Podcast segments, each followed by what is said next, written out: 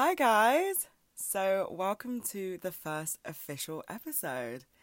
Um, before I start, I just want to say thank you to everyone that reached out about me making this podcast. I felt really overwhelmed with support and very lucky. So, yeah, thank you guys. Um, but to dive right in, today's episode is about representation in film and TV. And it's not just about gender representation and racial representation. It's also about just seeing characters who look and sound and vibe like you, you know? And for a lot of people, that just isn't something they ever get to see, which is really sad because entertainment is so powerful in making people feel less alone and making them feel as if there's other people out there that can visualize someone that looks like them and puts pen to paper and writes them a storyline that is so relatable, you will feel as if you are worthy of being your own main character. And when that doesn't exist, that can do a lot of damage to how you see yourself. So I hope that people in the entertainment industry don't underestimate just how powerful entertainment is on how people perceive themselves. And so this is no secret. We live in a society where the borders of femininity are so, so rigid. And there's these parameters that you can't really step outside of, or you're labeled other, or not girly enough, or not feminine enough. And the idea that people have of femininity, especially in films, is a blonde, preppy girl, probably blue eyes, skips in the wind listening to One Direction. You know, just, you know exactly what I'm talking about. Of course you do. She's in every film. but the characters that don't look and sound like that are often seen as the weird, edgy, emo characters and aren't really central to their own storylines. And so, for me, we're just going to dive right in there. One Tree Hill was the show that raised me. It made me the woman I am today. I can't even put into words how much I love that show. And a lot of people love to hate Peyton Sawyer. And I do understand because she did some she did some weird questionable things.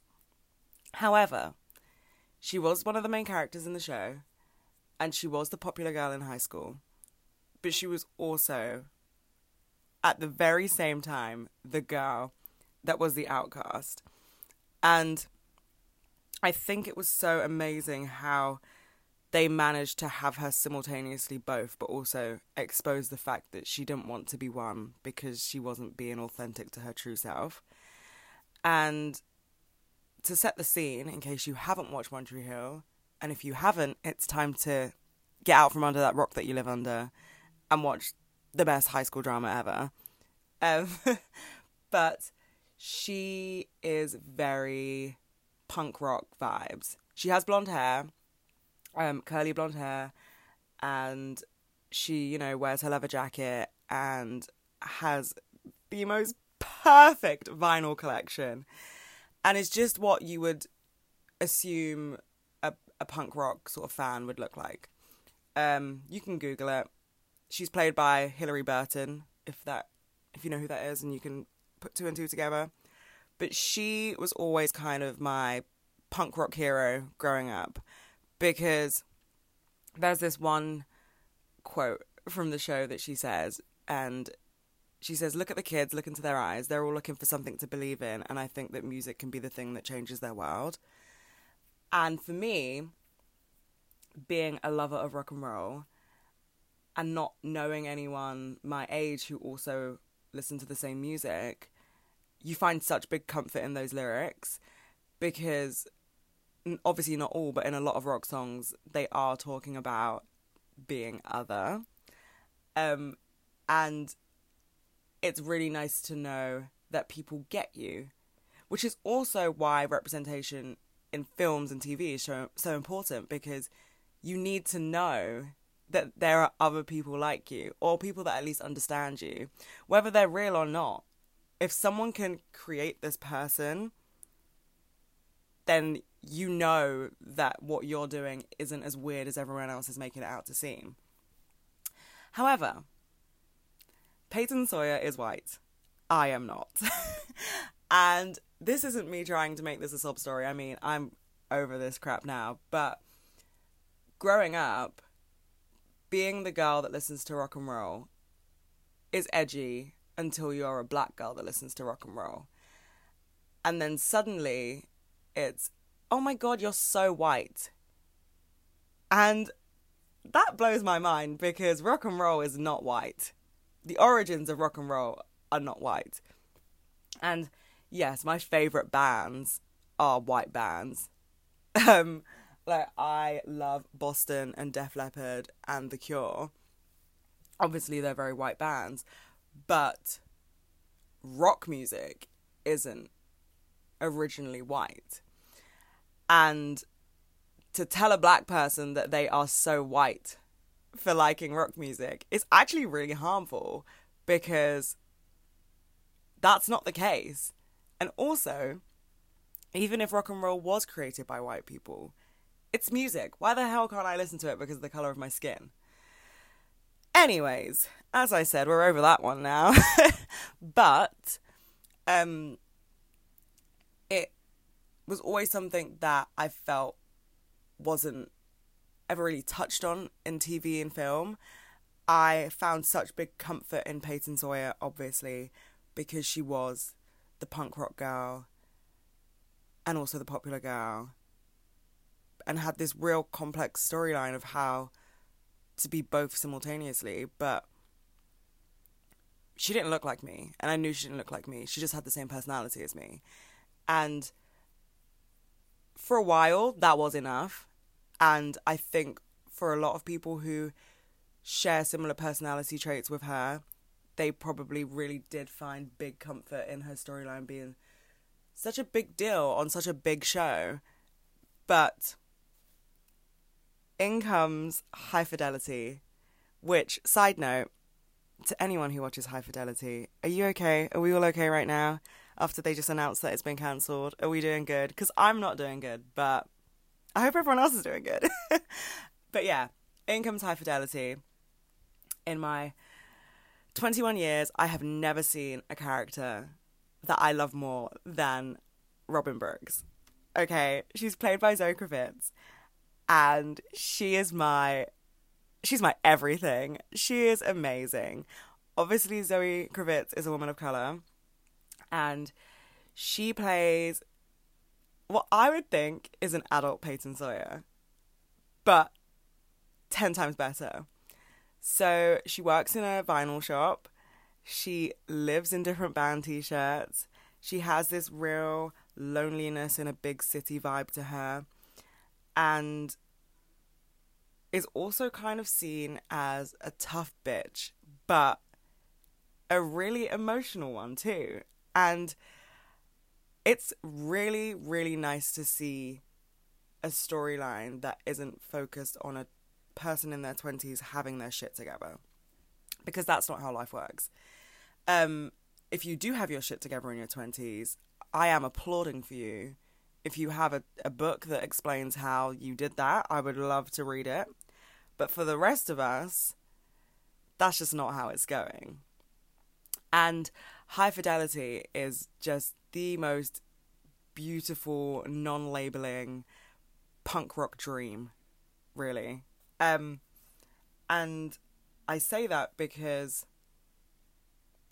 her race and her sexuality are never things that are made central to the storyline.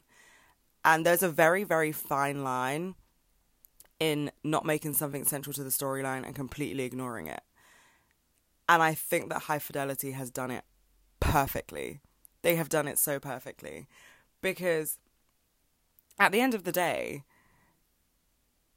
those things do define you and they make you who you are and they make you the person that you become in this world. But they also don't have to be the thing that TV shows and films use as a sort of token, maybe a diversity quota to get audiences. You know, if you make a TV show or a film about real stories and real life and real people, people will watch it. People will find comfort in it. People will see themselves represented, and your show will be successful. Um, and I mean, they just cancelled it, so you know, clearly someone didn't think it was successful. And you can hear the saltiness in my voice about that. But to me, that show was successful because it made me feel seen. It felt like a hug.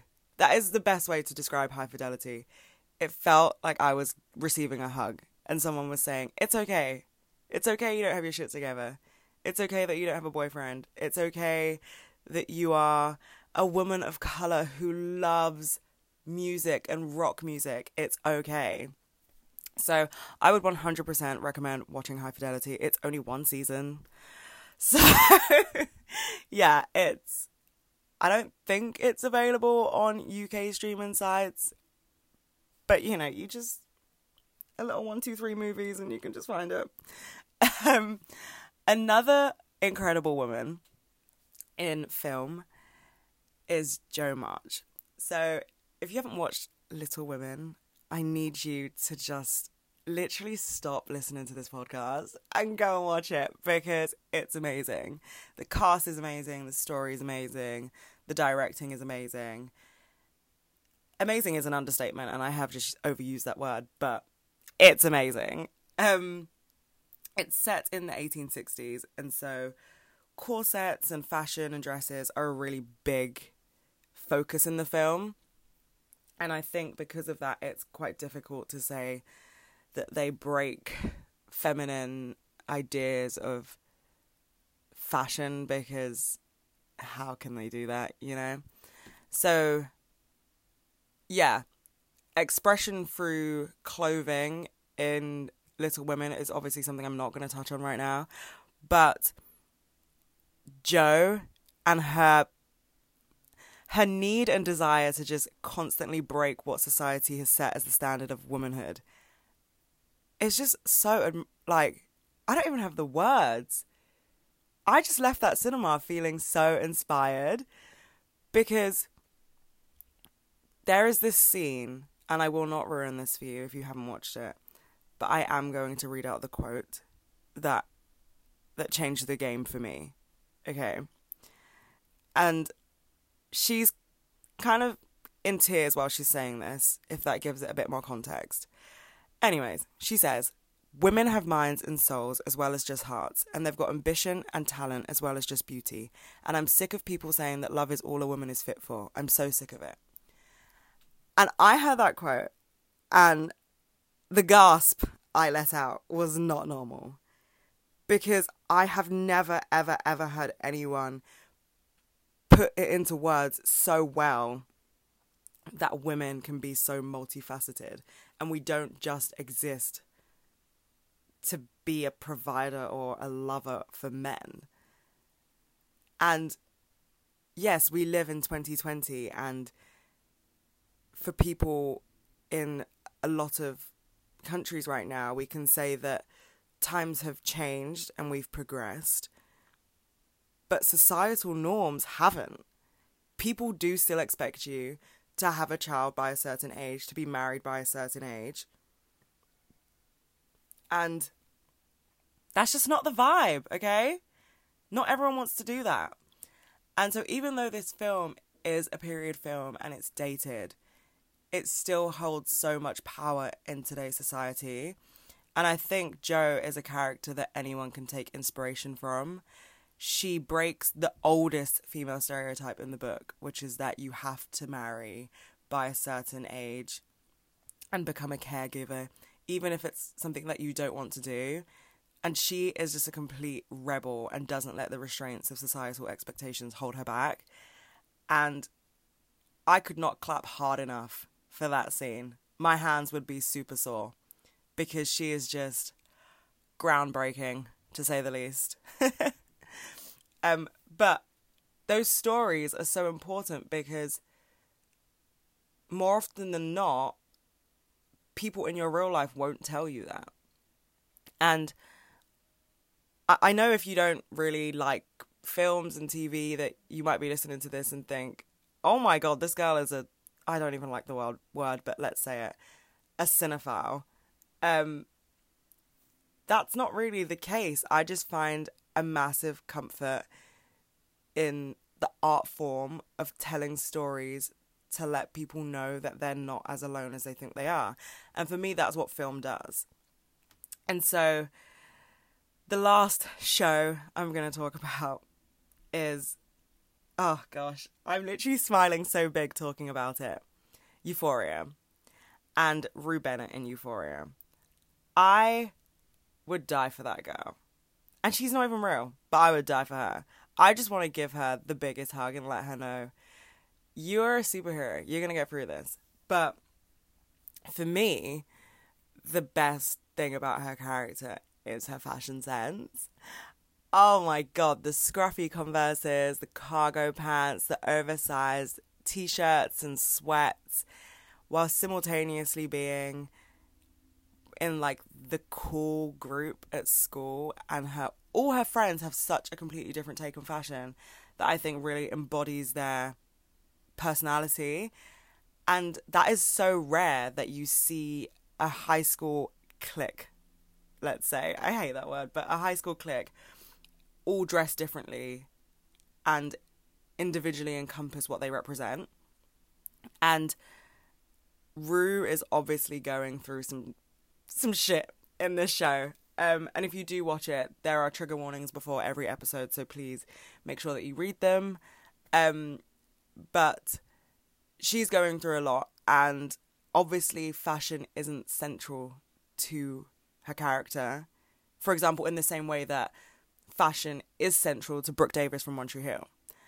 Fashion isn't something that Rue Bennett is focused on, but it is a real big part of her vibe. And I love, love, love that the main character isn't upholding these weird preppy girl societies like I don't know if this is society's dream girl, and I hate saying that because we are society and we uphold these visions, but I don't know if there's another way to describe the stereotype that we've let live in our world of what a female should look like and sound like and dress like.